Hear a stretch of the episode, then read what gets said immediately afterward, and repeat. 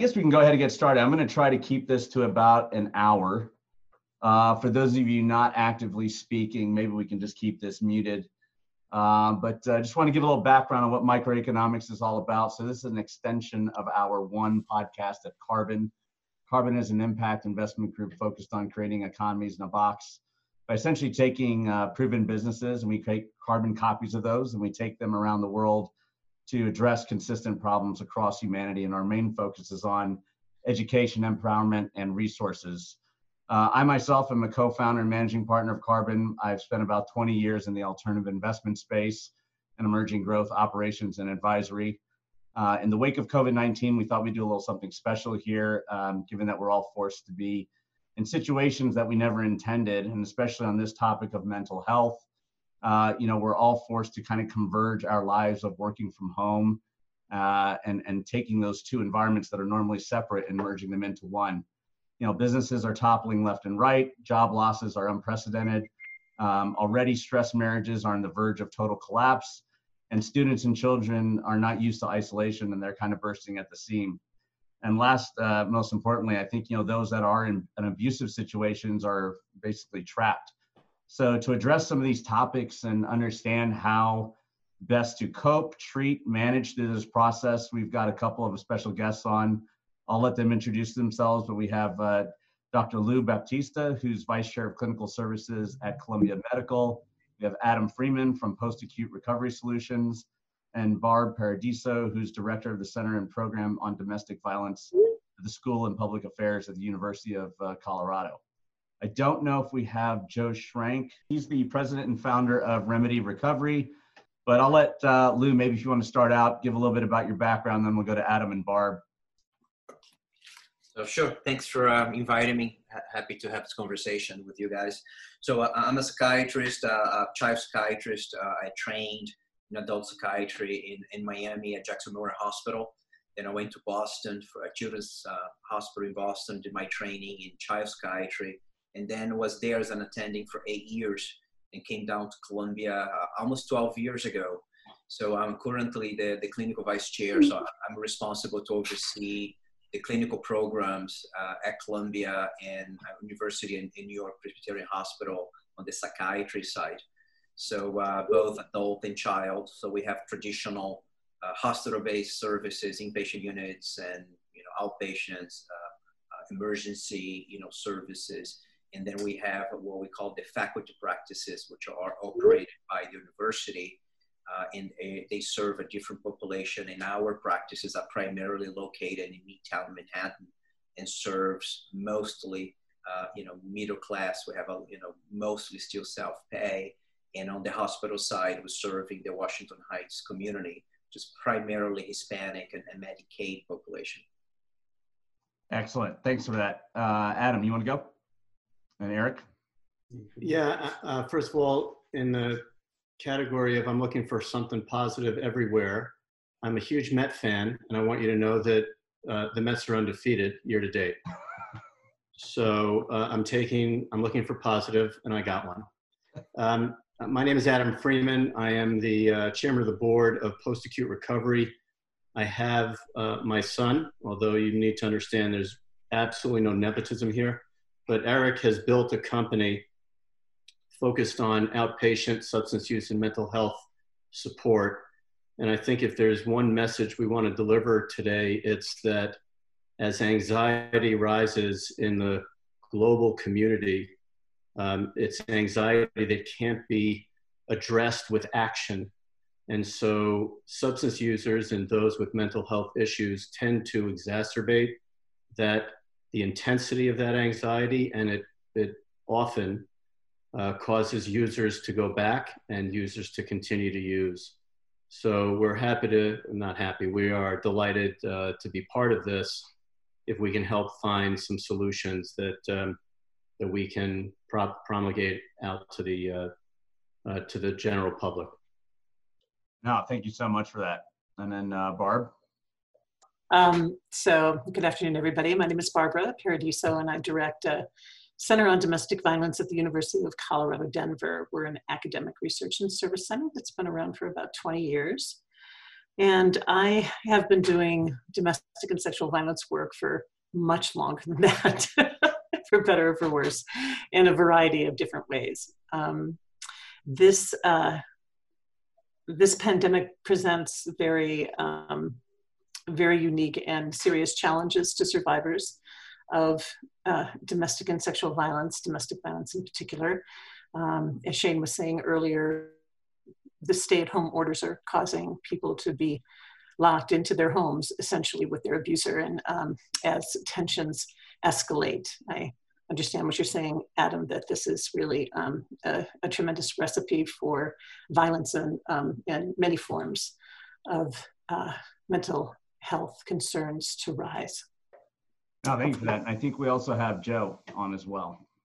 Um, yeah, I'm Joe Schrank. I'm a clinical social worker for many years, worked in chemical dependencies in a bunch of different capacities. Um, and I, uh, I write a lot. I started a website called, called The Fix, which I'm no longer involved with. And I edited a new website, which is all about addiction and recovery. And um, I will echo what we've heard so far. I think it's a it's a recipe for lots of things that happen when people abuse um, alcohol or other substances. I think that we often forget alcohol and how damaging and dangerous it is. Um, and people are in the house and you know tensions are high and fear is high and lots and lots of things that fuel mental health so we don't really know mental health problems we don't really know the long-term repercussions of what we're seeing but i'm seeing a lot of people in acute crisis um, i'm seeing a lot of people who have relapsed i'm seeing people who are not able to to maintain their recovery whatever that's going to look like for them so we'll just have to see and do the best we can. And just, I always put it out there. I'm happy to see any combat vet pro bono. It's a hard population to engage, but if anybody, any of them want to contact me, I'm more than happy to, to do what I can. So why don't we go ahead and kind of kick off? Because you know, one thing that's kind of on the forefront is you know, today we want to focus on a couple of key areas that go below the surface because you know we hear a lot of things in the media of you know, get your exercise, eat right, do all those things. Um, I want to go a little bit uh, deeper than that and really get to the heart of these matters. So I'd like to start out the conversation by talking about who's the highest at risk, what variables do they most need to be aware of, how best to manage through, and what treatment options are currently available. Um, so I don't know if who wants to kind of kick off, but I, I just want to kind of focus on going from high risk then to kind of maybe who are on the cusp and experiencing things at home that uh, should be made aware of? I, I think depends of uh, you know uh, where you look, right? I, I, think we can think about you know the most vulnerable prior to COVID, right? And then you put this layer of uh, you know crisis of unpredictability and perceive loss and losses and you know and the potential for isolation i mean all the ingredients that can just you know push people you know in the edge so certainly you know, we'll be looking to people they already had vulnerabilities and might have lost some of their usual, you know, coping strategies or support systems and access, you know, during this time for sure. Uh, you know, we have certainly, you know, a population that I'm very involved right now are, you know, the healthcare workers. Uh, there's no doubt. And this is not exactly, you know, uh, same as 9 11 you know, but there are a lot of similarities. I think the, the, the magnitude of death that they're seeing right now. I mean, I can speak for my hospital. We had to put a program together for these people here. Uh, the ICUs and the, the emergency rooms have never seen as much death as they're, you know, uh, facing right now. And, and they're devastated. The nurses, the physicians, the amount of grief and trauma that they are starting to experience is really enormous. And now they're also taking care of physicians and nurses that are on ventilators. So now you have your colleagues, you're taking care of your colleagues. So you're trying to do your work, uh, you know, uh, enduring this level of loss and stress and grief, uh, you know, and also in the back of your head, I might be the next one. So it's a, it's a, it's a you know, it's an enormous amount of, you know, uh, distress and there will be long lasting consequences, right? I think the trauma will have long lasting consequences and a lot of people will develop PTSD, will develop know, generalized anxiety disorder or depression, uh, you know, substance use would be exacerbated or started. So I think certainly the healthcare worker population, especially on the front lines, will be, you know, be vulnerable as well. You know, I'll, I'll certainly let, you know, uh, my peers, you know, uh, on, on, this call to mention on their areas of expertise. You have more expertise than I do in terms of domestic violence and, and, and addiction. So, uh, you know, I, I, think it would be great to have your perspective, but I can certainly highlight at least those, you know, those two populations. This is Eric Freeman speaking. So one of the things that my dad uh, didn't mention is that we specialize in treating the veteran and first responder populations. And so something that we've been doing for the past few years with police departments, fire departments, EMTs throughout the nation is something called solution focused brief treatment. And essentially what that's for, uh, it's to assist during a crisis or after a crisis so that uh, individuals that might have had their coping strategies taxed uh, be able to process what they're going through so that they can process in a healthy way and, and build that resiliency. And so what we're seeing now is actually and sadly something very similar to combat stress. And that's something that you would never imagine would be in the United States. But we have uh, psychologists that specialize in combat stress that were in Iraq, Afghanistan. Uh, that was their career. And now they're providing the same type of combat stress to the first responder populations, healthcare workers, emergency professionals, even public uh, transportation employees. But so anybody who's on the front lines of this crisis is going through a trauma and the the ability to manage that this crisis and manage the stress through the crisis is going to be crucial to the long-term mental health effects of themselves and their families because uh, you also got to remember too that unlike combat stress where on a deployment your family's safe at home now people go wake up in the uh, in the morning they go to work and they have to worry that they're going to bring the silent enemy home at the end of the night so, so touch more on that real quick. Would you the the whole concept of combat stress? Like, what are some ways or signs to know whether you're under that situation, and kind of what are some best practices to either raise awareness that that's what's going on, or how to even cope with it? Yeah. So the the best thing to do uh, is what we believe. Well, we believe the best thing to do is solution focused brief treatment. So first is to have access to services where somebody can speak if they need to, but also have a warm referral. Uh, but you're going to start seeing uh, heightened anxiety, depression, hypervigilance, ultimately leading to carelessness, inability to, to speak, to uh, mumbling, and inability to perform their mission. And so, really, what it, it's very hard to look for in someone else. Uh, the most obviously, if, if things progress to the point where they need somebody needs help, that's obvious, but it's really for individuals to know and feel empowered that they should seek some sort of counseling to speak about what they're going through because uh, the solution focused therapy that I'm speaking about isn't traditional psychotherapy. We don't get into the past. We don't ask about their childhood traumas. Their it's literally a here and now using their strengths and their and their uh, whatever they built on historically to move forward and address near term immediate issues and crises so that they can continue tr- helping people. So you got to remember uh, it's mission focused uh, people out there, and we need them to accomplish their mission because the fewer them, the fewer of us. Can I just add that if it's not obvious, this is not an in person, face to face meeting and uh, experience. This is through telemed, it's either through a Zoom vehicle or by phone. It is a national program that we've launched. And, and I don't mean to, uh, you know, pat ourselves on the back, but this is an action oriented solution. Uh, people will have different levels of stress and different levels of need. Our, uh, all of our clinicians are uh, focused on getting the, the patient getting the client to the point where they are aware of what they're doing and why, and getting them comfortable that they are doing the best that they can do and, and provide what you would think of as a long term safety net so they can contact us again. They can bring their peers in, they could recommend to others that they seek help. This is very much blocking and tackling right now. Extremely helpful. Joe, Barb? Well, Shane, can I jump in here? I'm just really interested um, in what uh, Adam might have to say around the potential of um, violence escalating and the relationships of the people that you're working with. Um, one of the reasons why I'm asking is that when we're we're hearing a lot about um, calls to law enforcement increasing, you know, anywhere from 7% to 27% in some communities, even higher.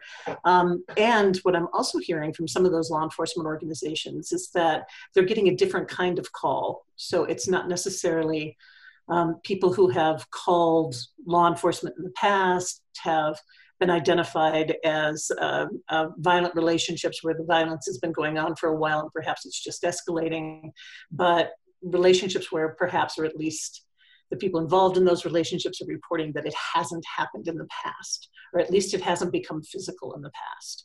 And those, so there's just some some question floating around in my mind about about just the really high level of anxiety that people are feeling and concern and fear about the future and what and how we might be um, acting out with the people that we love around that. Mm-hmm.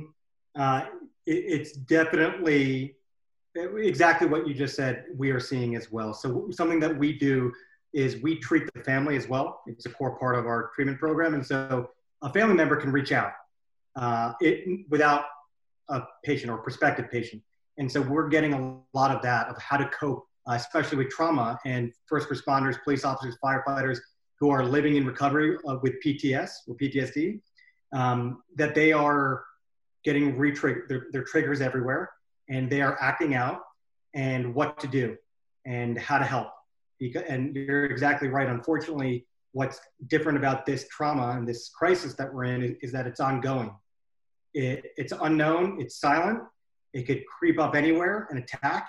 And that is, uh, if a psychiatrist could think of the worst thing for uh, triggering someone's PTS, it would be exactly what we're experiencing on a day to day basis. So and that doesn't even have to be PTS, somebody who's had a trauma before. So we unfortunately are seeing a, a significant increase um, in poor reactions to the stress and anxiety that's mm-hmm.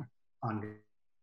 I just said, Barbara, I think that the average call that we receive, the average outreach we receive is from someone in distress, urgent distress, if we really were all collectively um, truly successful, we would get the call before it became a distress. And if there was any way to encourage the general population to educate themselves in advance of a stress moment, that would be even better for them because then you could loop the whole family in and do a family uh, uh, program that hopefully diffuses some of the intensity of the individuality that people are suffering without sharing. Have you, have you seen any good resources doing that, bringing that education to the forefront that you'd recommend? We're trying. Yep. We're trying. Uh, the the concern that most people have is everybody seems to be drinking from a fire hose, Shane. And so, what's the priority? The priority is the squeaky wheel. It's not the other three wheels that are working fine or seem to be working fine. So, I, I you know, Eric and I were talking about this uh, earlier this morning with uh, uh, one of our partners. This is not going to end, meaning this being the stressor, stressors and the um, propensity to to reuse will not end when the economy starts to tick back up and when we have a vaccine for COVID. This is, this is going to be latent possibly for years. And so the more you are able to ground roots, educate, and sensitize people, the more we have a positive impact long term. Yeah, I, I, think just given the odds here, right? I think most people are apt to, to feel this impact of mental health issues around them directly in their own family before they might actually get faced with the virus. I mean, just the way it's playing out right now. Um, I know people are actually kind of, you know, at their limits with some things. Like Joe, I guess one interesting thing I'd love to ch- get your opinion on is on the early treatment side for people who are just stepping in, maybe um, just going to that, you know, we're just at that first AA meeting maybe a month ago. now the bottom's kind of dropped out on a lot of things, including that support network that was there, at least physically. Um, what are you seeing in, in terms of ways to kind of build that back up, or how are people fixing that need? Well, I don't know that they are fixing that need. I mean, I think it's a very difficult situation. This platform has been pretty good. There's a lot of online meetings, there's a lot of opportunity to connect. Um, this kind of suspended in animation type um, environment is never good for people who are who are in recovery. Uh, we know that from even when they are on vacation or out of their routine in any way, they're very vulnerable. My concern is um, always for people who are not medicated properly. You know, there's a lot of young people who are fresh out of treatment and they're not given the right medication or the maintenance or agonist therapies, and so they're very vulnerable to overdosing in that particular state. So there's a lot of ways to end isolation. There's a lot of ways to, um, you know, it's very hard when isolation is sort of the nemesis of any recovering person, certainly of the newly recovering person. And then they're told to isolate or they're told to not leave the house. Uh, that's an additional layer for sure. Um, you know, I don't know that we have ever really addressed addiction and recovery as a public health issue. It's always been criminalized or it's a um, you know it's a behavioral modification puzzle for people this could maybe there's a silver lining and maybe we're going to be more open to treating people as patients and not criminals which is one of the things that i certainly hope for um, you know when people drink everything rises domestic violence being one of the things um, sexual assault um, uh, accidents you know everything is worse when people drink. So, uh, and you know, I, I was just at the grocery store, and the young guy in front of me was buying a big bottle of vodka and some um, potato chips. Like, okay, that's what's going on. I mean, yes, it's an anecdotal um, sort of thing, but you know, you just kind of wonder what's happening. It also feels like I don't know, you, you move through life and you kind of get relieved when Thanksgiving dinner is over so you can go home and be in your own space. And when people are sort of forced to be together and there's no going home, it can be very, very, very stressful for sure. So I encourage people, I always encourage physical movement. I think that's tremendously helpful if anybody can do that. Um, you know, if you're still in a place where you can take walks or, you know, our mayor here in Los Angeles is says that's fine. So, you know, there's a lot of people doing that. I think that that's helpful. I kind of think we're just playing jazz here. We're just trying to get through. Um, you know, I've heard a lot of people talk about cannabis, which, okay, I mean, look, if it's a choice, if you're going to choose between alcohol and cannabis, take cannabis every every day of the week. You know, it's perfectly legal where we are, and the governor says that the dispensaries are um, um, essential so, you know, in my view, if we're just trying to get through, if it's going to end up being drunk violence, maybe this is the time to practice harm reduction and not cessation of all, you know, drug use. You know, I know that's a very unpopular thing to say, but not everybody is best served by total abstinence.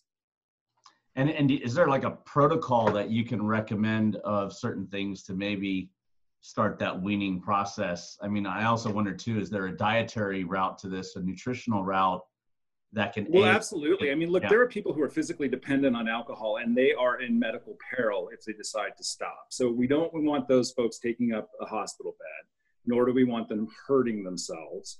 So we don't really want anybody to try to um, self detox. That's never a good idea.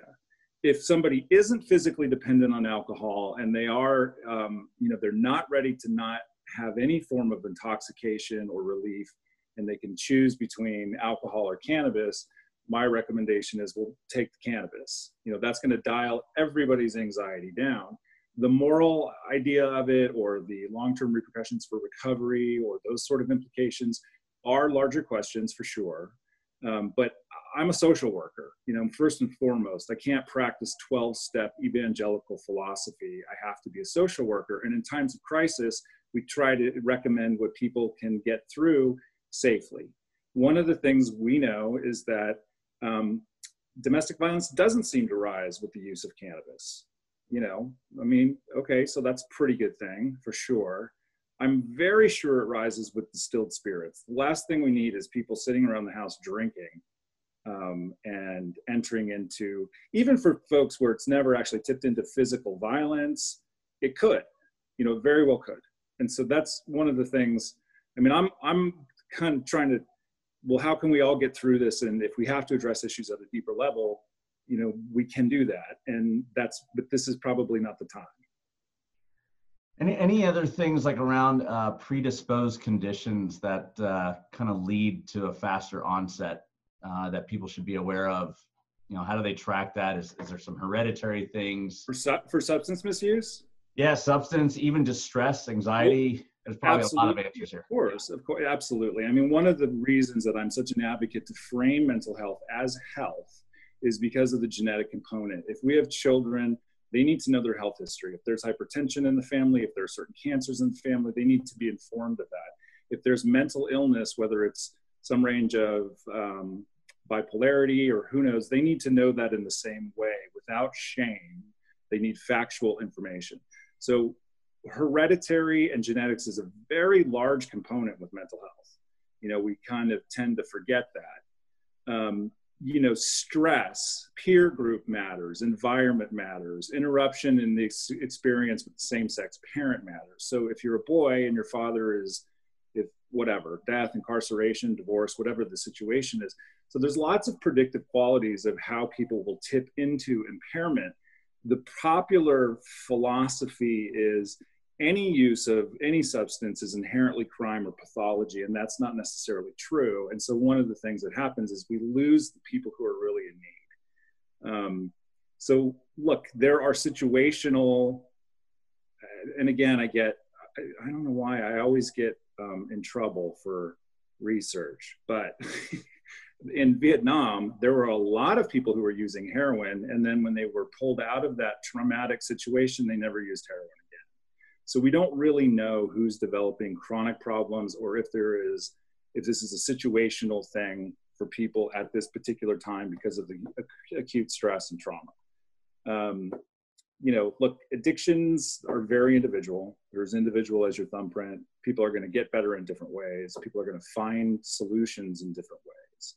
Um, and I just think that we need to be mindful of that specifically in this time. Like, this is not the time to go Nancy Reagan, just say no.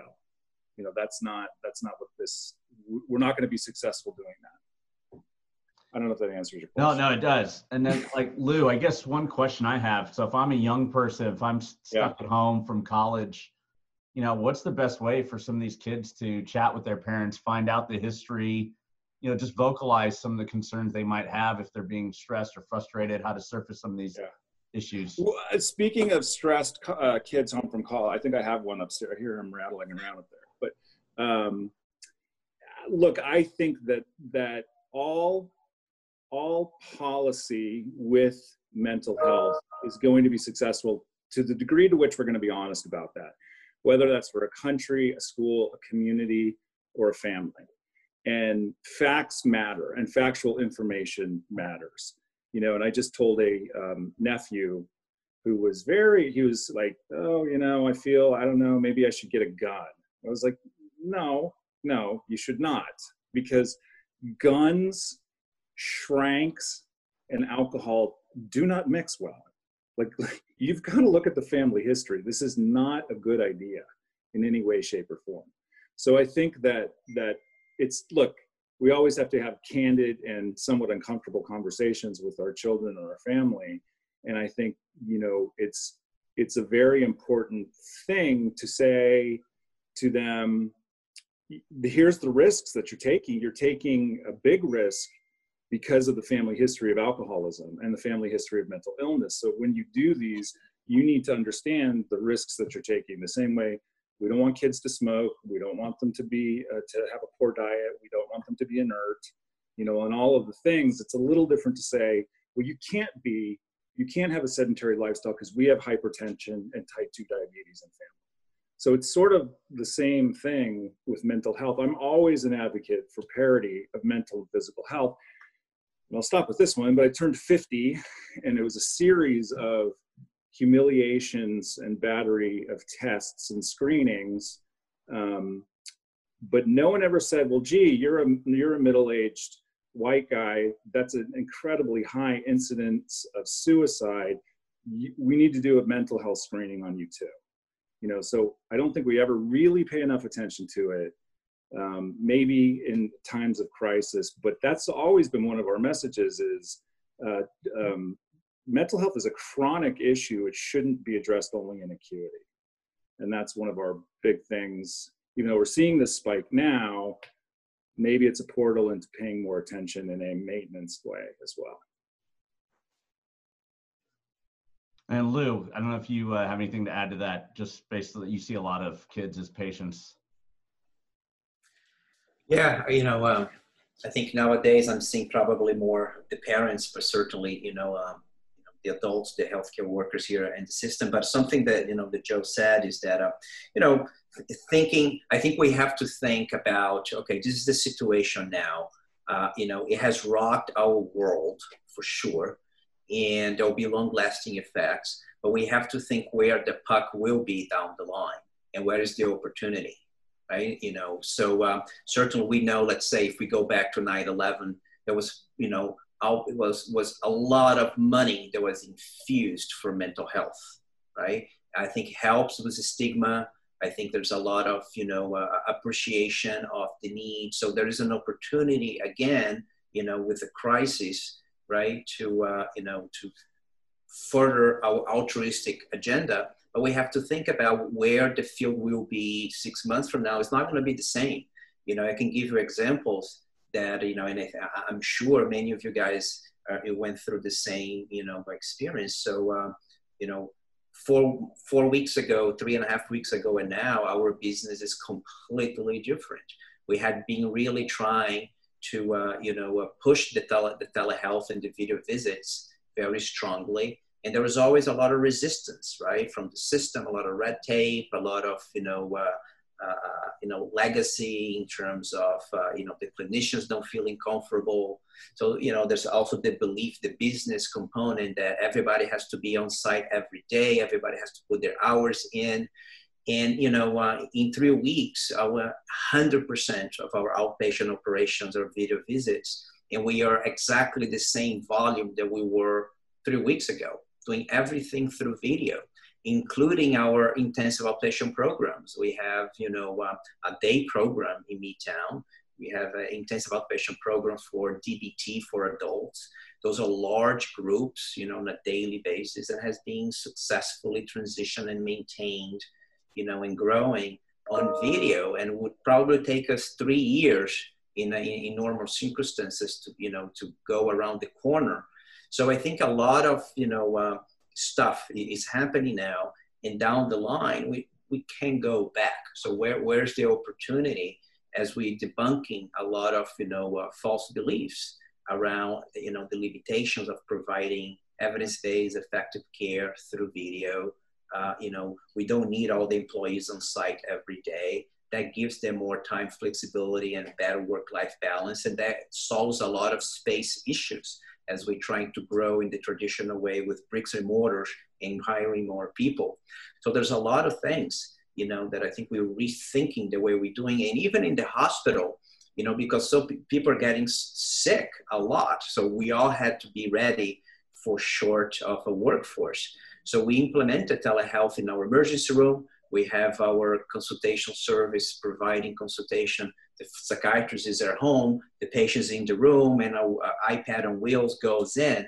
So we're doing telehealth throughout the system very effectively in a way that will take a long time, you know, for us to get there. So the field will has changed and will be in a very different place, you know, several months from now. Yeah, I guess there's uh, silver linings to everything, right? I think that's a perfect example of how innovation and technology, when when forced to it, can leapfrog a lot of red tape.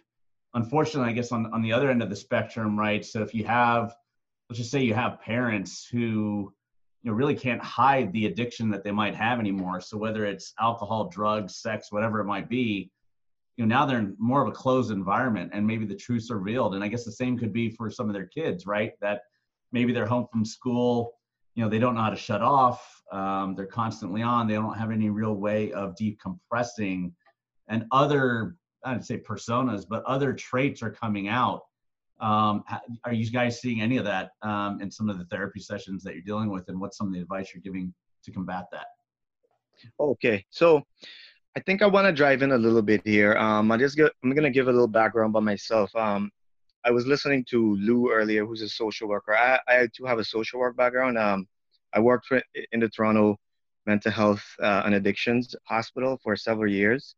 Um, and then I moved on. I'm listening to the conversation was going on in the States.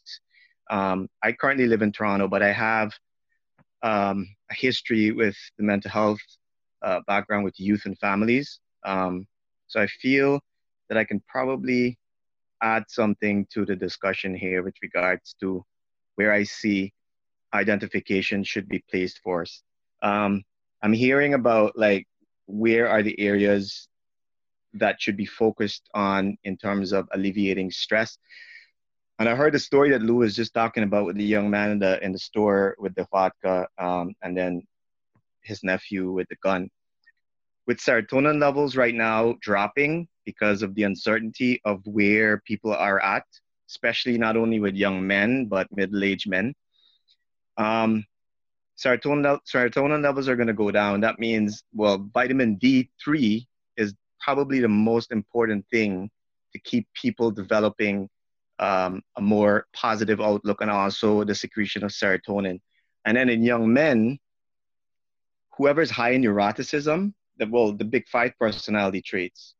You have agreeableness, openness, neuroticism, um, and disagreeableness. Well, the, the high in neuroticism, and if there's personal if there are personality disorders there, like with PTSD or bipolar disorder, that's to cause a lot of problems with, with, with the trauma units because when there are triggers with people at home, um, that leads to a lot of a lot of uncertainty. I used to see that being one of the biggest problems um, that even today we're really, really not focusing on.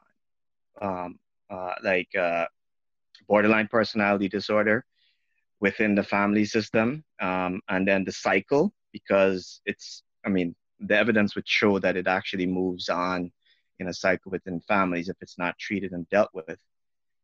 Now, the vitamin D3 part um, I see as a very important part of telling people to keep using because it's not just about being in the sun. When we sleep, even if we are getting a couple of hours a night rest, I mean, all the evidence and empirical data would show that the vitamin B, vitamin D3, it, it really helps to heal the body. And that's that's the main vitamin we need. And a lot of people don't not not only use that, but they also they're not out right now.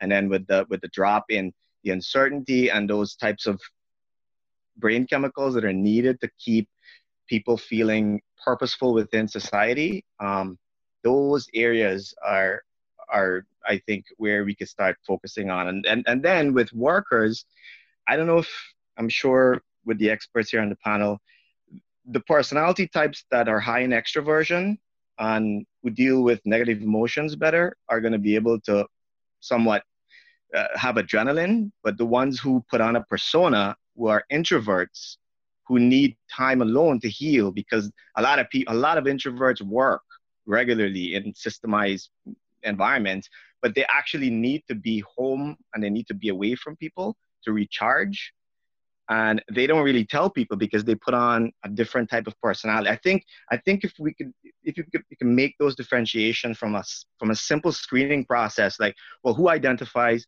as an introvert and an extrovert, because then you'll be able to know well who needs to be alone for a little bit to recharge, like away from people, because introverts um, they really do need to be away from people, and if they're working in the front line, they are the ones that are going to be suffering. The extroverts are going to be fine because they actually gain energy from people. Those areas I think are very important if you look at like where you can less stress on. Oh, thanks, Ryan. Anybody want to comment on that?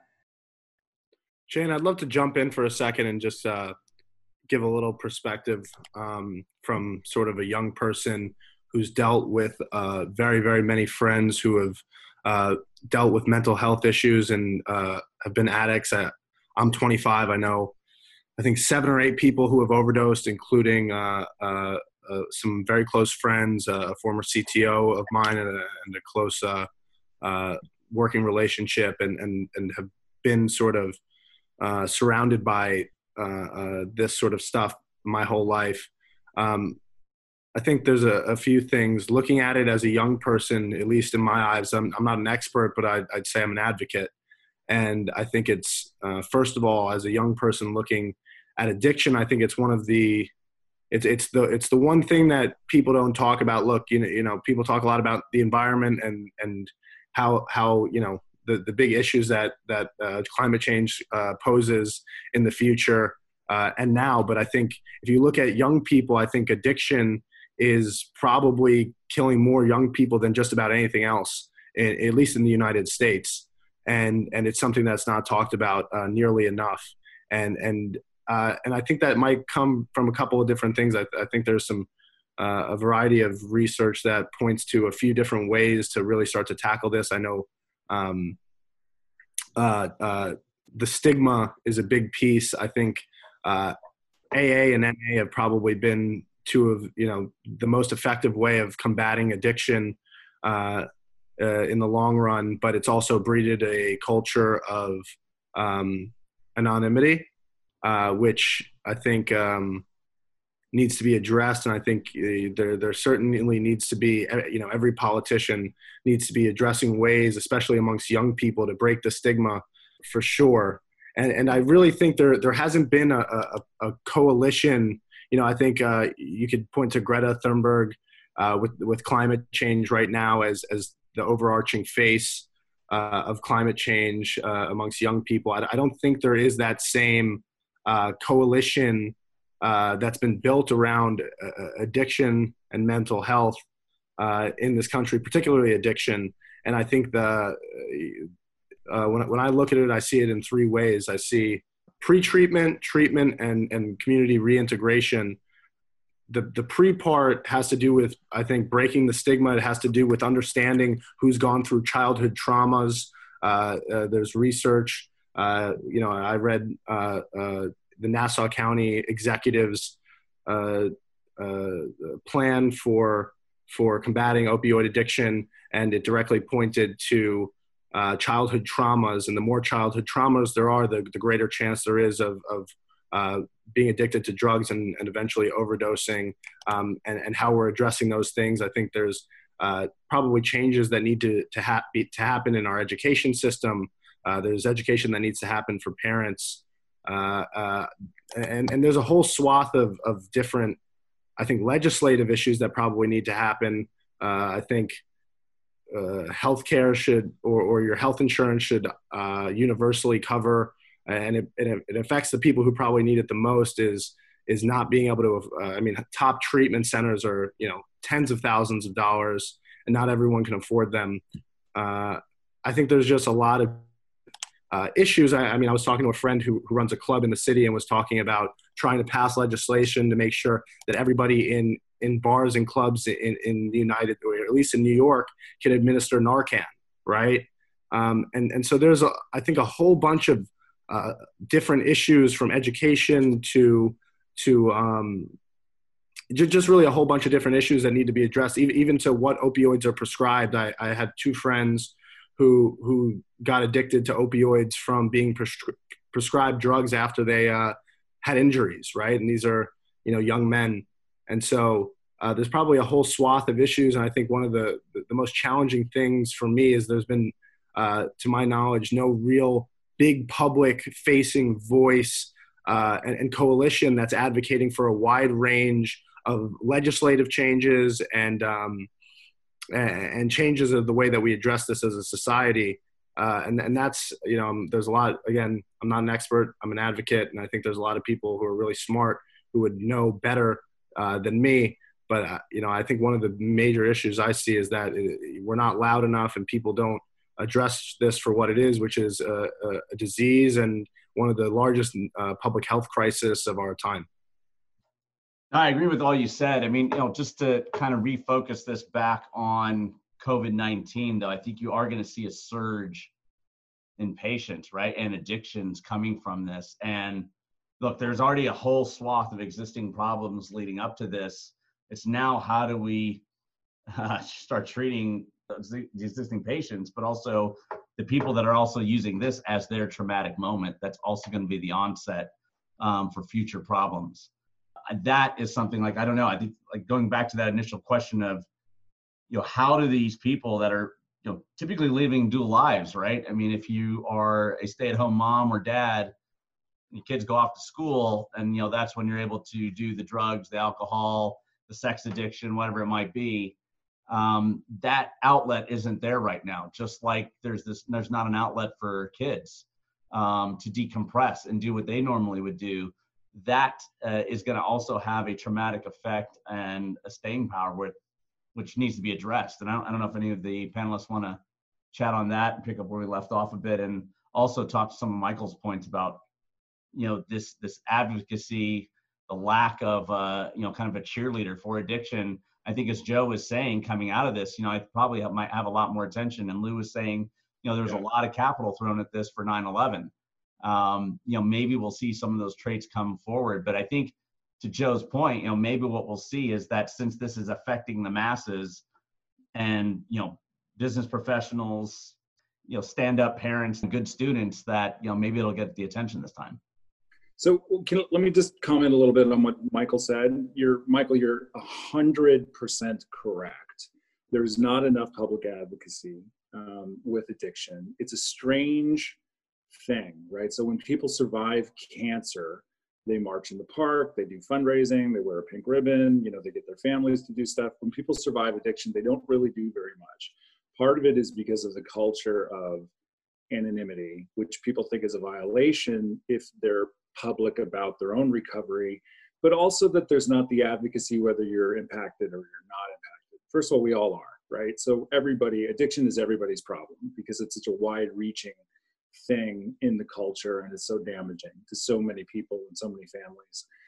Um, so, but you don't have to have Parkinson's to to be an advocate for people with Parkinson's. Um, you know, my dad would say, "Well, you don't have to wear a bra to sell one." So, you know, we all have a stake in this, and we all have. I, I hope, my hope, is is your generation that does a better job with this than my generation or previous generations. The fact that the top policymaker for um, addiction uh, in America is generally a general or a law enforcement uh, official is just wrong it's just a wrong thing. It should be a doctor, it should be a social worker, it should be a panel of people who know what they're doing because we can make this better. The science is progressing, the culture is lagging. And so maybe it's your generation that will do a better job. The other thing is that whole thing, those barriers to people accessing good care need to be removed.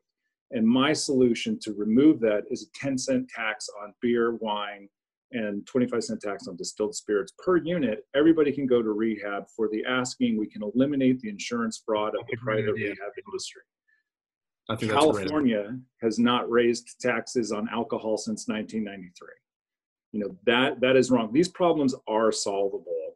I again, I always get myself into trouble, but I thought, you know, when, when I went through training as a social worker, I was sort of told, well, the goal of being a social worker is to make yourself obsolete right you're supposed to try to solve the problem you know yes pull people out of the ditch but also what about the ditch that people keep falling into i don't think we're ever going to solve the intoxication or mental health problem but we can do so much better and it really is a mindset of shifting it to healthcare and public health policy which is one of the reasons that i advocate for a national healthcare system because it means that healthcare is then data driven it's not driven by a, par- a profit margin.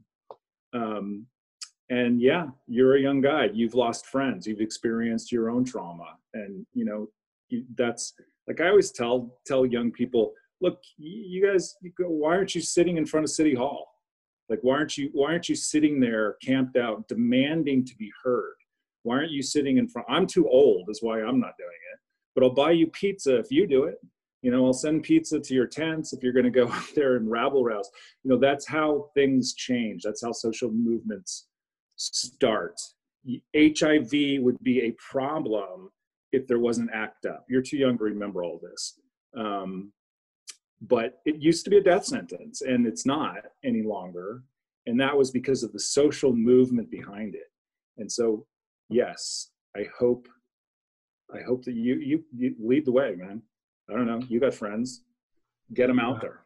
Knowing Michael, he will lead the way, and that he's he is working on that. So I, I think you'll hear more Yeah. from him soon, coming up on that. And Michael, you can probably share with the group. I can pass some stuff around, some of the stuff you're working on. Yeah, once we uh once we're we're allowed, allowed to aggregate in front of city, city hall again, maybe. Okay, we'll, uh, all right, well, right. I don't mean do it now. I mean, you know, look, this has been going on for a long time. No, but, but by the way, change overnight. But that is one of the big things is that nobody's reco- nobody recruits the recovery vote, right? Nobody says I got to get the recovery vote or I can't win this election. You know, nobody is. Um, you know, Martin O'Malley, who was the governor of Maryland, raised taxes on beer, I don't know, like five cents or something, and he got $300 million. And the money went to the, di- the disability lobby, which, uh, look, I'm all for people in wheelchairs having the services and help that they need too. But why didn't it go to recovery? And the No, reason it didn't go to recovery is because we don't have anybody banging and rabble rousing and saying, well, no, no, no, no, hold the phone. That's our money. We're going to start treatment programs in prisons and schools and so on and so forth. So that's, I mean, from a media angle, it's a it's a perfect sort of take. And and just to go off your point really quickly about the law enforcement, I, I think, you know, uh, you, you, the, one of the issues here that I see, and not to, you know, again, I know this is sort of COVID focused, but uh, when you don't have the right people at the table, ha- you can't get the right solutions, right? So. Um, correct. Fr- from a law enforcement perspective, I think you saw that policy, uh, which was arrest as many, you know, just arrest people, right? Arrest people, arrest the dealers. well, or arrest black and brown people. There's Yeah, always right. been legal drug use for white people. Right, exactly, and and uh, again, probably a, a lack of having all the right people at the table making uh, uh, decisions on sol- uh, on solutions and policies. Uh, so so I agree with you there, and I think a media angle, first of all, on that tax is a very strong way to go. By the way, I totally. agree. Yep. And Adam, Oh, yeah. Adam and Eric, I know you guys are fighting a lot on the veteran side of this uh, equation, right? Because you're you're seeing a lot of activity spiking. Um, you know, what, what are some of the things you guys are seeing? From COVID 19 or generally Yeah, speaking? from an advocacy advocacy perspective to to bettering the situation, but like this whole concept around addiction and yeah, how how you kind of do this pull through. Yeah, so uh, it, it has been getting a lot of legs recently, uh, just like the general population, but specifically for veterans. Uh, now that data is publicized, especially the suicide rates, and uh, they can actually determine which population of veterans is the highest likelihood uh, to die by suicide, it really is starting to drive that advocacy uh, side of it. So uh, the number, I'd say the number one priority for VA is to reduce the suicide rate. Uh, today, there are 20 veterans who die by suicide each day. Um, the highest percentage of, of uh, population is actually the young adult. I believe it's 18 to 25, which is new uh, in 2017. Those are the, that's the data. So there is a lot that's going on. There's a lot of money that's being spent. It's just they don't know where to spend it and how to do it. What's the best way? Um, and so they, we are partnered with the VA, and our partnership is to try to get upstream. So, for example, for suicide, a lot of the uh, a lot of the money is being spent on PTSD and me- serious mental illness. We specialize in co-occurring and substance use disorder. So they're uh, investing in us, so to speak, so that we can get ahead of it. And so before it turns into a crisis point where someone dies by suicide, we can treat them for a substance use disorder. And are you seeing any more government dollars open up, just given what's going on with the current crisis, knowing that this is kind of on the onset? Yes, um, absolutely. Unfortunately, again, everyone's drinking from a fire hose, so they're trying to figure out how to allocate the funds best. Um, but there is, they, they know what is expected. I spoke to the national, the director of the National Institute of Mental Health yesterday, and after every uh, pandemic or epidemic, so after the, uh, I didn't know this, after the uh, flu in 1918, after the Great Depression, uh, five or six years from that date, whatever that trauma was, there's a gigantic spike in suicide. And so the federal government knows that they have the data. They realize they need to act now so that they can prevent that five or six years from now. And, and Lou and Barb, on the state level, are you guys seeing increased funds through your facilities? Well, not not directly, you know, to mental health, uh, you know, just yet, because right now the psychologist that we're supposed to do everything for bono, and, and then we help each other. So there's a lot of volunteering time. But once this start to calm down, if the resources are not there, you know, all the support that is scrambling right now is going to also disappear. But I think there will be a lot of money from government, from foundations that uh, is going to come up. Mm. There are, so for domestic violence services, there's some loosening of regulations around the use of money in order to make it more flexible and therefore more usable. Um, that's happening around government funds, but there are um, also a number of foundations that are stepping up, um, pulling together uh, resources that shelter programs in particular can access in order to keep their doors open, keep their beds, bed numbers high, um, in order to be able to respond effectively. And Yeah, I, may- I also may- just wanted to, if I Yeah, go ahead. Sorry. Sorry, sorry. just add a couple of things because we, you know, domestic violence isn't typically thought of as a mental health issue. There certainly is an intersection, as Joe was saying, um, with uh, substance abuse, drug and alcohol abuse, um, but it's not the primary cause. Um, so I, you know, how how to fit into your conversation, I'm not exactly sure, but there were a couple of things that I wanted to be sure to say. One of them is just to point out that um, that the numbers are sort of irrefutable that one out of every three women are, is going to experience domestic violence at some point in their lives. Um, and so that's not just the person who's staying at home um, that we might typically think about um, that's struggling with this issue right now. So for Lou, a lot of um, the nurses, the doctors, the staff that you're working with are also potentially struggling with what kind of violence might be happening at home. And I, so I just think we have to broaden our view about who we typically think about um, as victims of domestic violence or perpetrators of domestic violence, so that we we realize that it's not um, that our stereotypes around it may be false, and that it could be our colleague, our neighbor, our, our friend, and to keep our mind open to that. And the other thing I just wanted to mention was that um, whether or not we were talking really early on about about cases where perhaps physical violence hadn't um, been experienced in the relationship before. And I just wanted to be sure um, to point out how important it is that no matter what the history of violence might have been um, in a relationship, that if someone is feeling in fear for whatever reason emotional physical um, sexual whatever form that might be taking that reaching out to help is so so important whether that be a 911 call if the violence is imminent or if it's to a local shelter program or a national crisis line. Um, the domestic violence community is really doing everything in its power to step up um, and to be available. How, do you recommend that people get away from this from a bit, right? So people that are in abuseful situations, like, look, maybe there's a track record of it, maybe there wasn't. Um, but when it happens again, or if it keeps happening in a situation where you're kind of locked in, what's the best thing to do? You know, the the best thing to do right now, given that we are so isolated, is to um, is to reach out to the services that are available. So uh, most domestic violence programs operate by crisis line, which people typically think of as by phone. Um, but many, many are now also available online through chat and through text. So it um, can it, it might be a safer route um, to be able to text someone as opposed to make a phone call that could be overheard by your abusive partner.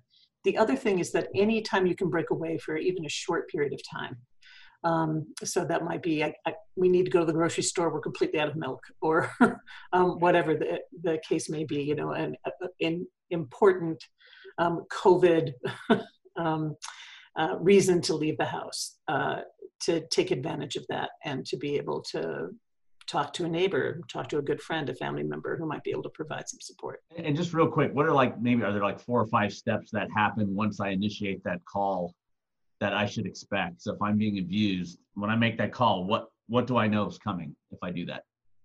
So if the if the call is made to 911, then obviously uh, police will arrive at your home. Um, if you're calling out to a domestic violence service organization, that you that will be in your control. So the person on the other end of the line is there to listen, uh, to hear what the concerns or issues might be, to hear um, what your needs are, and then to help you meet those needs. So chances are they're going to engage you in some safety planning. So if you can't leave the house right now, what are the ways that you can keep yourself and your children safe um, or are more likely to keep yourself and your children safe? Um, putting together a plan for needing to leave if that's absolutely necessary. Um, so, so again, focus on safety uh, and being able to meet the needs of that individual in whatever way they deem fit. Got it. I just want to be cognizant of time, but one of the last things I just want to touch on for the business professionals out there that are literally watching their businesses go to zero in many cases, just literally overnight. The amount of anxiety, um, you know, this work-life balance that's destroyed, the lack of release mechanisms, the unemployment that's going on, and the layoffs that they actually might have to do. So they're actually physically ruining lives by making the call to let people know that either being furloughed or, or laid off, or just shutting down the business in general you know, I think Joe, you mentioned it. Look, people are going to the store; they can get alcohol if they have a choice. Maybe grab marijuana if it's legal in the state. For other people that have, uh, uh, you know, substance abuse, they might not be able to get access to whatever product they needed right now. Um, there's just a lot of things in the mix. But from a pure business professional standpoint, what are some of the best advice to deal with some of these situations? I'm sure you guys are starting to get calls. This is Adam. Let me just, I don't know if anybody on the call has read the book the tribe. Do you know it? Anyone? So if you don't mind, a quick homework assignment because it's about 75, 100 pages. It's easy reading. Um, Sebastian Junger, a Marine, wrote a book called The Tribe. And The Tribe uh, is basically an explanation as to why um, active duty personnel, when returning to civilian life, have so much of a difficulty in reintegrating. And the reason is because when they're in the military, there is somebody always by their side who has their back. And when they go to the civilian world, that um, safety net is no longer there. So, what we try to do when we are counseling our, our patients is to create that safety net for them. And, and Joe, uh, sorry, and Michael, um, your, your comments really hit home to me. My children are older than you are, um, and they have had uh, similar losses of friends who have uh, had substance abuse and been unable to control it. If you are able, you personally, each of you, all of us, are able to create that link to somebody where they believe that we are their safety net, you've gone a long way to opening the door to what Barbara said, to find somebody to reach out to to give you the the comfort that that somebody has your back. And it, it, sounds a little almost pedantic and i don't mean it to be just the opposite. The most simple um, exercise you can do is to reach somebody personally and let them know that you care.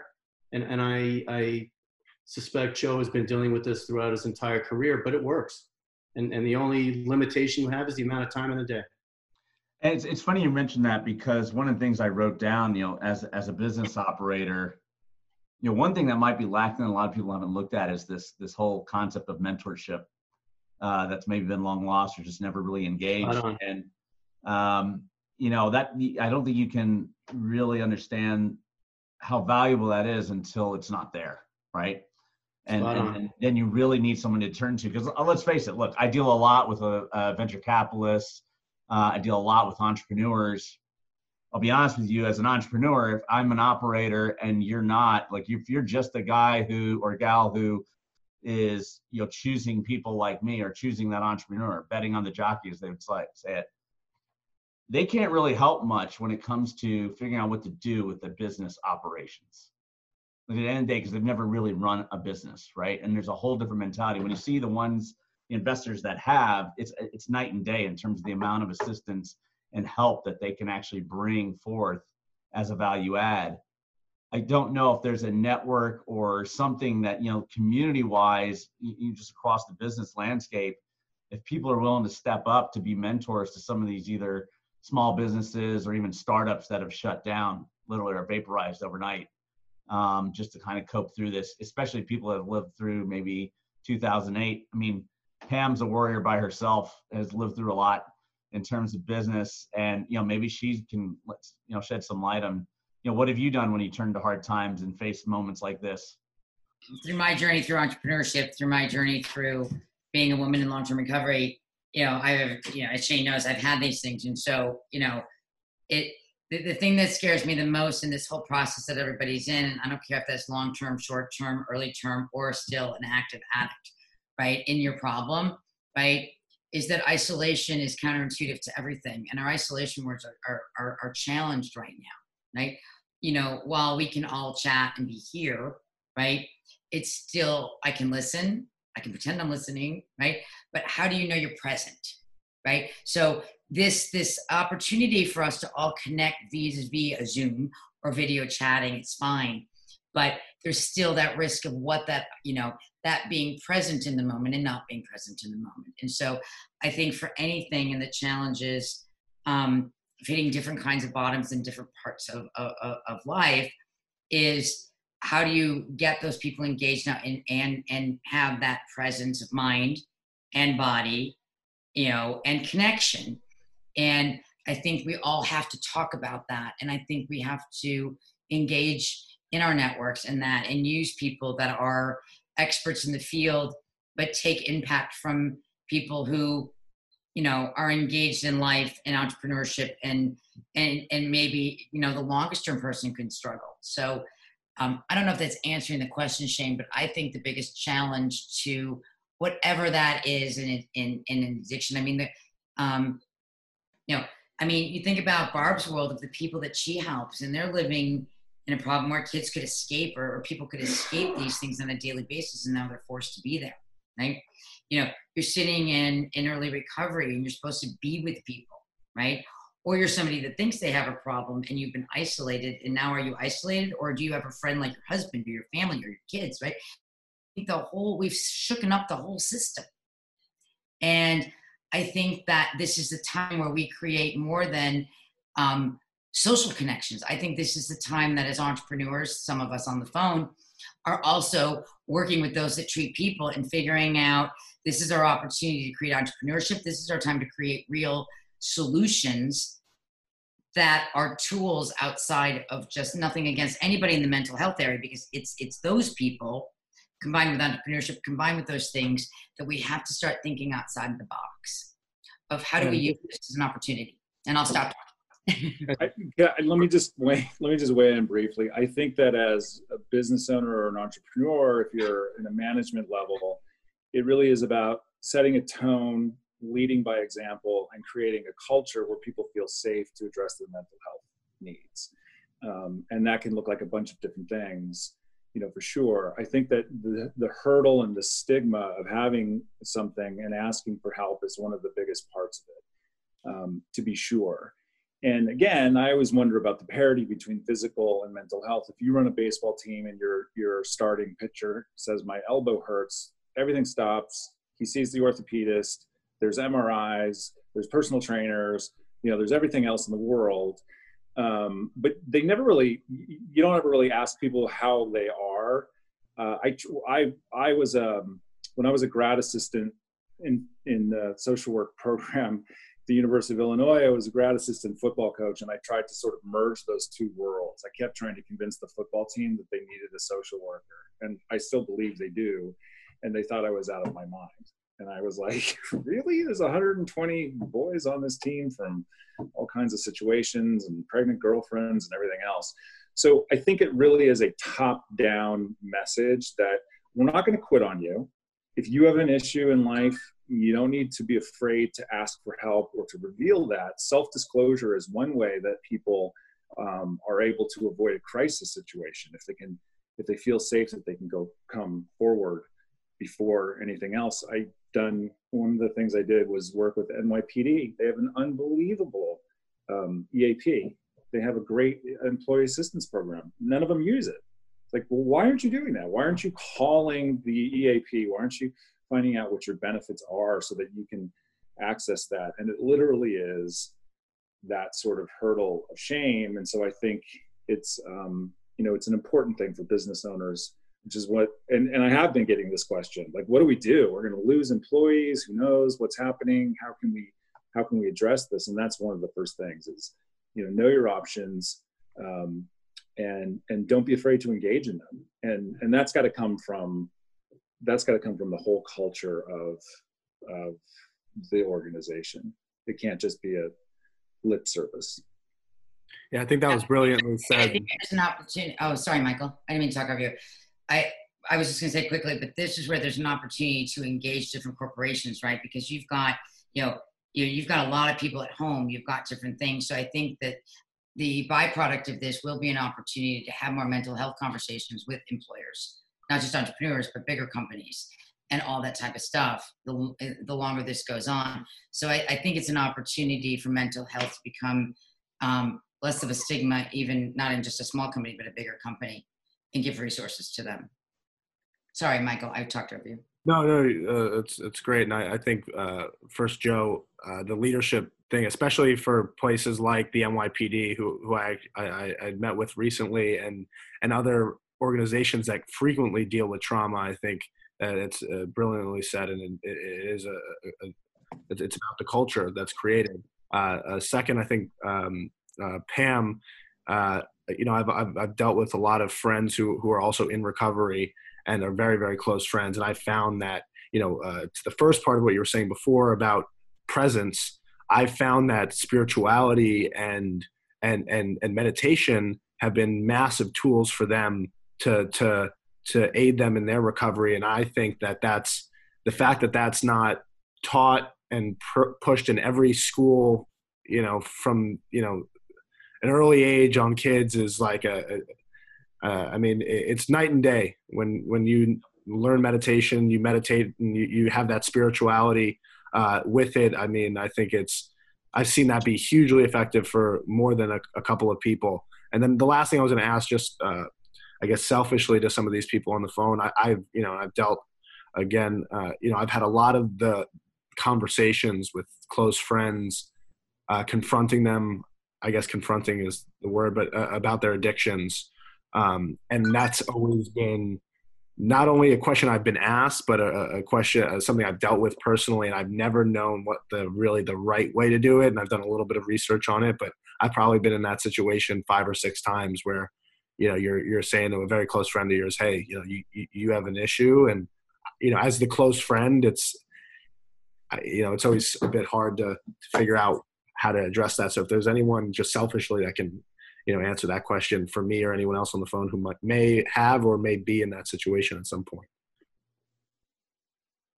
It's a real question. Well I, look michael if you a lot of that so yep. Sorry um, michael uh, michael if you figured out that like that's one of the biggest things like what do you do about somebody else's drug use?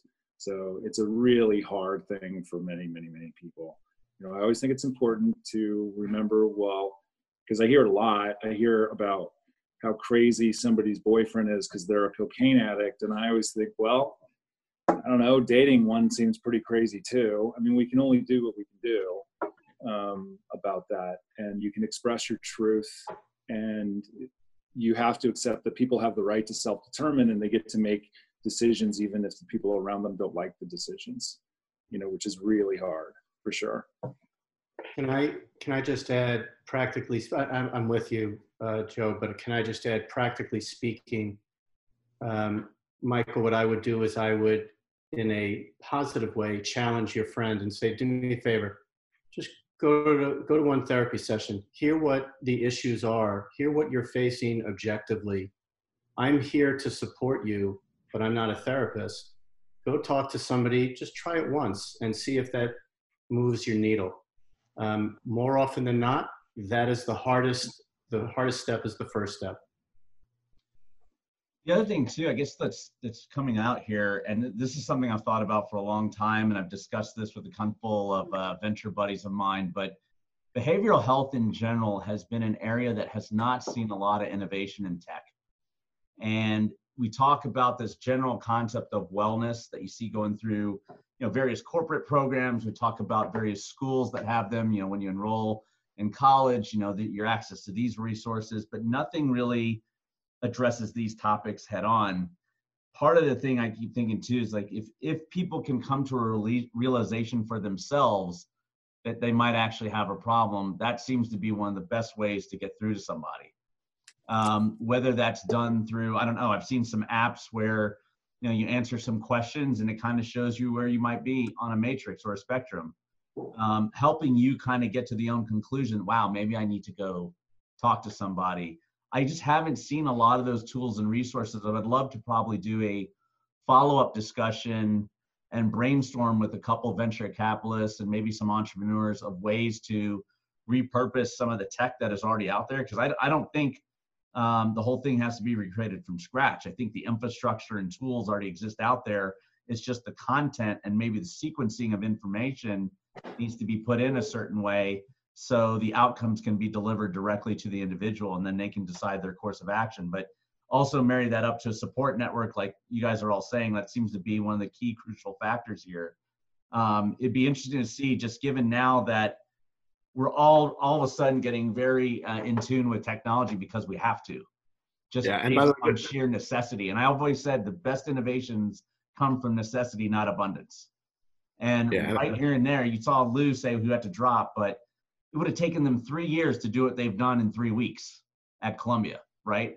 And i don't i think a lot of industries have been forced to do it and I, I actually think it's one of the best things coming out of this. There is a silver lining here right and I actually think maybe there is a way to kind of band together and look, also repurpose and create new jobs because addiction is going to be probably one of the biggest things to deal with coming out of this and mental health. So it's going to open up a whole new, hopefully, category of investments and opportunities to invest in and, and businesses that can actually thrive that actually help people and make an impact on communities. Can yeah, I sorry, quick. So right off that, Shane, you know, uh, just to validate your point, the one you know the people the the few people who have fully recovered that i know very very well it's always been because they came to that conclusion themselves. They were the ones who went to seek help. Uh, it wasn't because their parents told them to do it. It wasn't because their friends told them to do it. It's because they told themselves that they need to do it. And that's um, I, I, if you, if there's a way to help people i think again i'm not the expert to to come to that conclusion that's what i've seen uh, as the only thing that's really worked. Michael that's the really hard part is that that coercion, um, leveraging people, it can be successful to a degree. Ultimately, for it to be sustainable, it has to be an internal desire for change, right? And so that's the thing. It has to come from the individual. I don't, I don't want to do this anymore. It's a very big difference to have people asking for help than to have it forced upon them or acquiesce to it or manipulated into it or you know those kinds of things. That tends to end up being they're going to wait till the heat gets off. You know, they're going to go through the motions. It's very hard when people get rehab savvy. They know the drill. It's one of my big issues is the the it's like the diet industry where the profit margin is in the 95% failure and that's that's a tragic situation so look you know this has been going on since the cavemen fermented something and mrs caveman got mad so it's not to it's not gonna it's a, it's it probably is one of the hardest parts of it. You know it's one of the hardest pieces of it of how do you engage people in treatment. It's one of the reasons that i'm an ardent harm reductionist because there are lots of people who cannot conceive that their lives are are banished to church basements and bad coffee never to have any kind of fun again.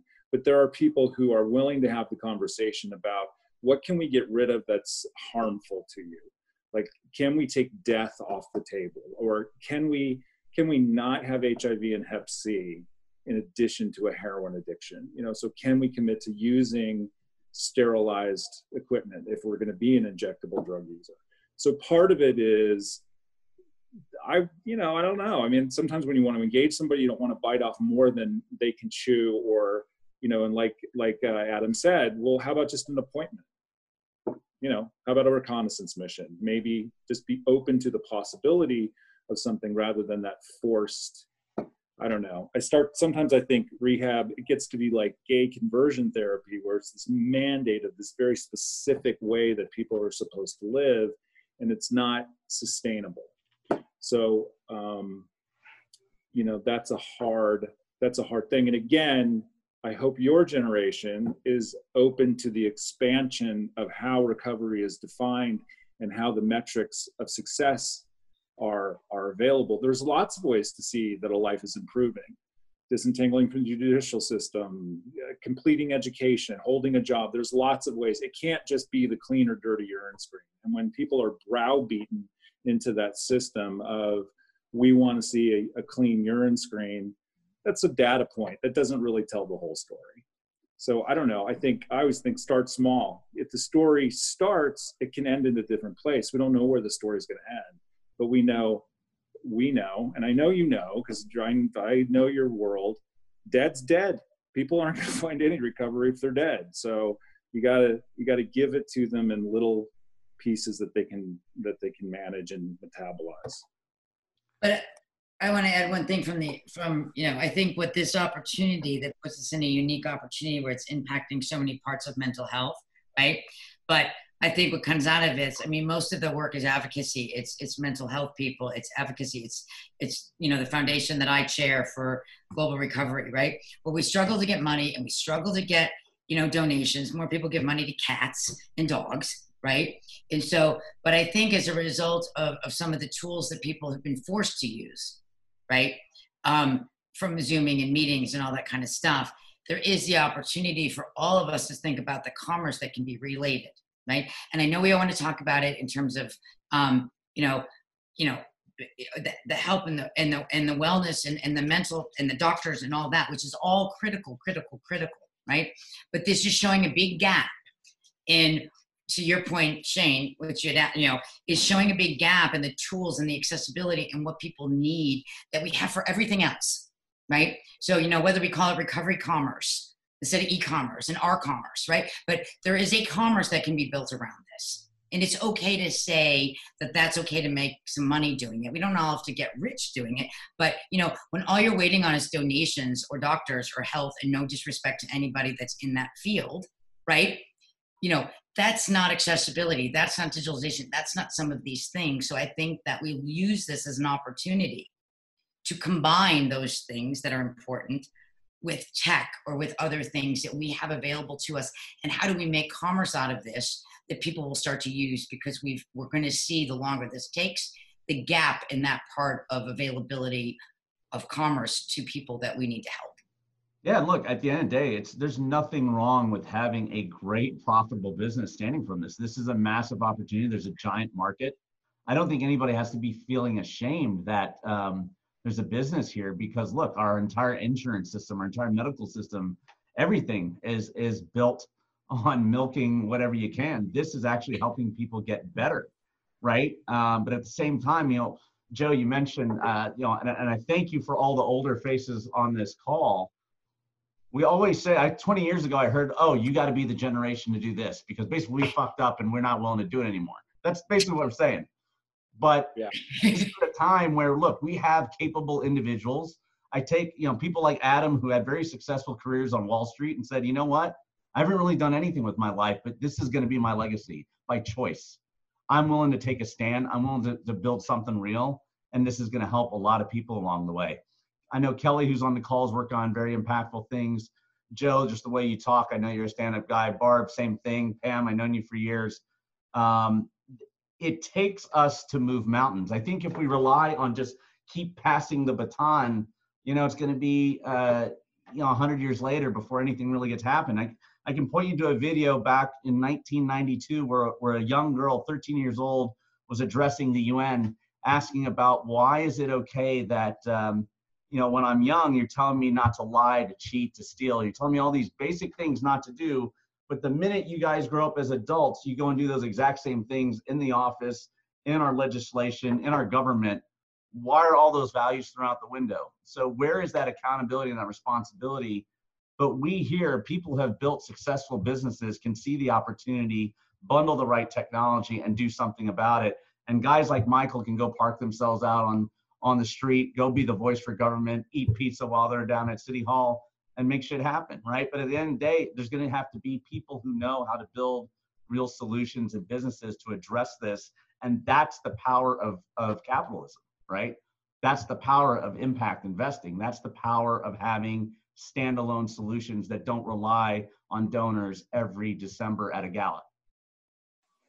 Yeah, I, um, look, I agree with you 100%. I didn't mean to suggest I'm I'm done and passing the baton. I just, you know, I always encourage the younger. I'm always amazed how in one generation they're so nonchalant about who's gay. Like that used to be a thing Yeah. in when when I was in college. Like, oh my God, so and so, they might be gay, or you know, one of my roommates was like the Eagle Scouted for being gay. These these kids are like it's like left-handed, right-handed. Like it just doesn't even impact them in a way that it did. And so I think that that's sort of my encouragement is look, look, you, your generation can do better. Not that we're not that we're done or throwing in the towel just uh, as of yet. But and I agree with you. Look, we ha- we have to build an economy. If there isn't an economy, you know, we're never going to get anywhere with the substance uh, use problem. You know, and and so yeah, I mean, and I spoke to these kids at Stanford, and they were uh, they were MBA students, and they were like, um, "Well, how do we do? How do we how do we fix this?" And I was like, "Don't you go to Stanford? I don't know. I was hoping you were going to tell me how do we fix this." You know, so I don't. I'm I'm all ears to anybody who has any. No, so any look, one of my greatest missions, right? Like I said, I work with a lot of different entrepreneurs. I work with a lot of students. Um, I want to find the things that work, and I want to spin them up as fast as possible everywhere, because there's too much competing and not enough co-opting.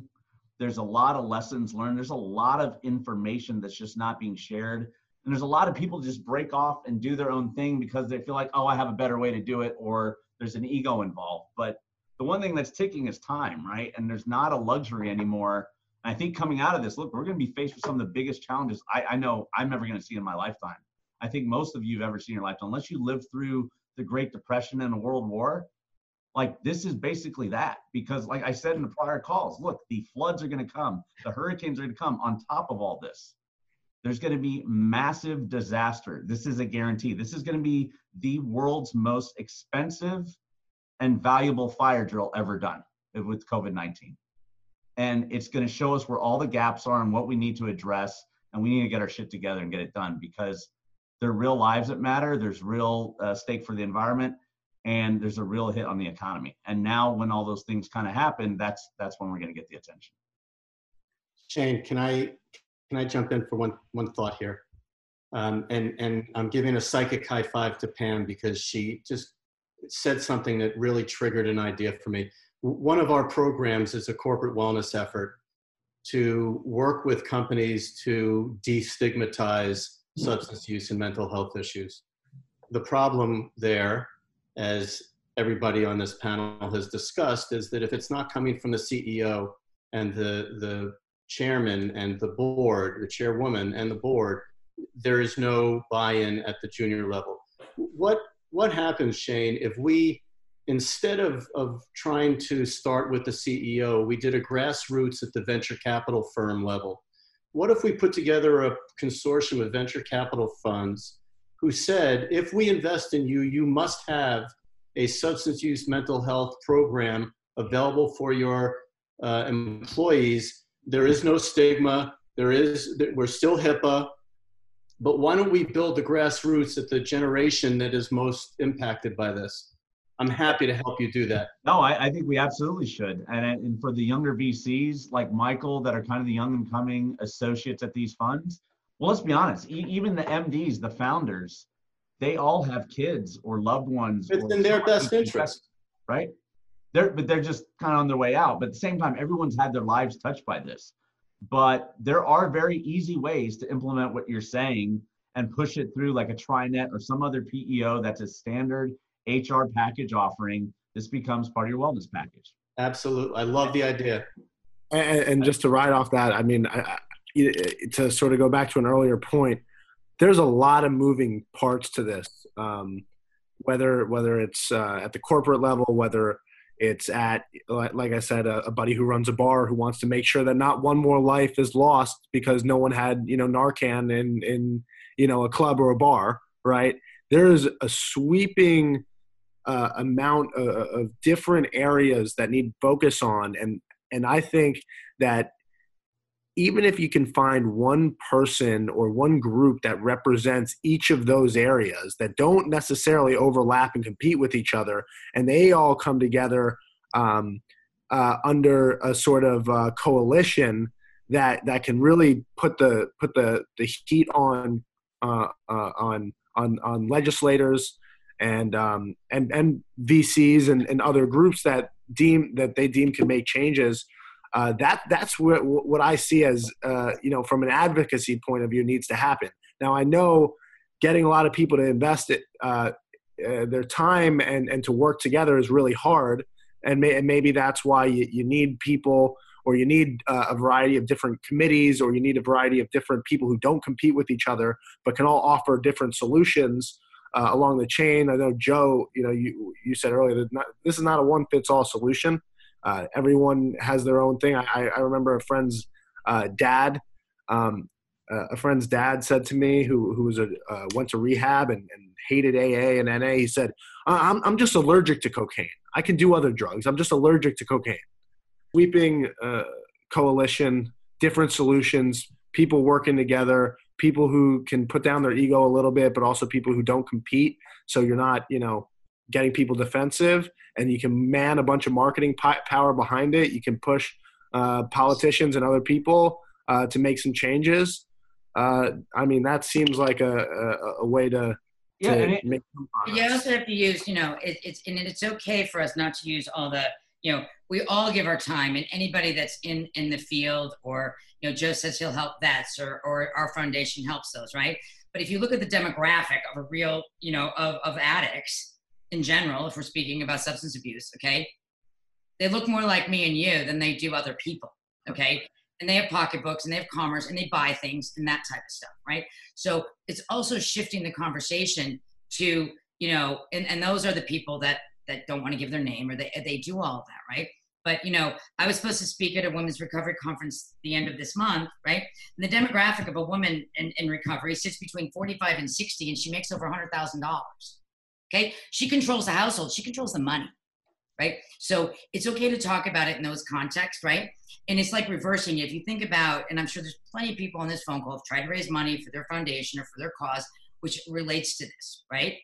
So you get profitable organization. Those profitable organizations can have a mission because everybody wants to invest in social impact. But it's okay to be a profitable social impact and you know you you you build your company and you make some money you can give that money and disperse it to these foundations. And those foundations have more money and they do more things and then they get more capital. You, you can also flip it, Pam, because these foundations can actually become investors in social impact enterprises that are for profit. And it can actually create a self sustaining mechanism, but it also allows people to pool resources and talent. Right. I mean, using use this example, what exactly happened with COVID, right? What could have been solved for $10 billion has now cost 300x that as of now with the stimulus package, right? For the cost of testing and having the right systems in place. Um, look, this was an economic opportunity that was spelled out 10, 15 years ago, and nothing was really done about it, right? But we literally watched the world fall to its knees from a microscopic virus.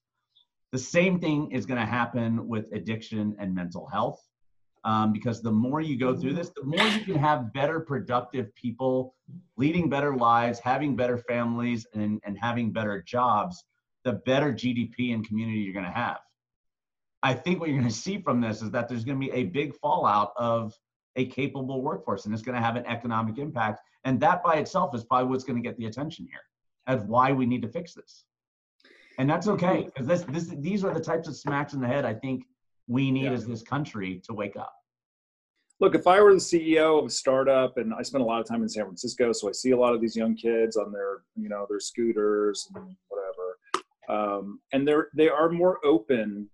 They're they're definitely more open to this idea, but I do think that they need the mentorship to say, you know what, it should just be a policy everyone's in therapy we have a social worker everybody everybody's going to see somebody once a week we're all stressed we all have issues with our spouse or parents or whatever it is. Everybody has something to talk about. And just make it like that kind of normalized. Everybody goes. We don't have to, you know, that's fine. I mean, we all need oversight and supervision. If you're a clinician and, and you work in a rehab or whatever, you you and and in California, you have to have supervision for your licensure. You know, so there's a reason to do all of that. And I think that you know the the because a lot of people have said, oh, we have we have mental health services but it's that's kind of like saying, "Well, come by anytime." That's not the same thing as come for dinner on Thursday at seven o'clock. We'll see you there. Well, right? the same way you have a physical, you should have a mental health exam. Exactly, absolutely, and the same way that a lot of companies in in you know the tech areas of San Francisco, they all they offer gym memberships and all this stuff, and that's that's great. But it's not it doesn't matter if you don't go. You know, it's not the same thing as having a personal trainer um, and having an appointment to go. I think that it could be it could be much much much much better and should be part of the corporate culture of America. That you know, whatever. I mean, it's funny. It, like Nike, I've been to the Nike campus a few times, and they're great about a lot of stuff: on-site childcare and and run during uh, your lunch or or lift weights or or yoga class during you know at, at the end of the day or whatever it is but there's there's no mental health help there I mean, other than the inherent mental health improvement from the physical improvement, but you know, it's it's something that that could be.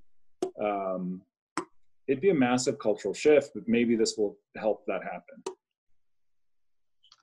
Absolutely. No, I thank you so much for joining. I know we're way over our time, but this is what happens when people get passionate and yeah, and really get into things. But yeah. thanks for sticking around. Well, this I, was great. Thank you. Thank you very much, Pam. I'll talk to you. I'll I'll, I'll talk to anybody. Michael, get my. I don't know. Yeah, I got to jump as well, guys. But I would love to connect. With I'd love to connect with you anytime. very very okay. important issue to me, and so. All right. Take care. do something from this later, guys. Any last words from you guys? I can't thank you enough for the amount of time you spent today. And thank you. Mm-hmm. Thank you as well. It's been an interesting conversation. Thanks for involving me. Hey Shane, I know we did a few of these from a business perspective, but um, you know, this is powerful. Thank you. Yeah, I think we'll do a follow up in this and, and, really start looking at how we solution in this, and maybe we can get some legislators on as well. Um, you know, start a little bit of a grassroots effort because it's it's got to start somewhere.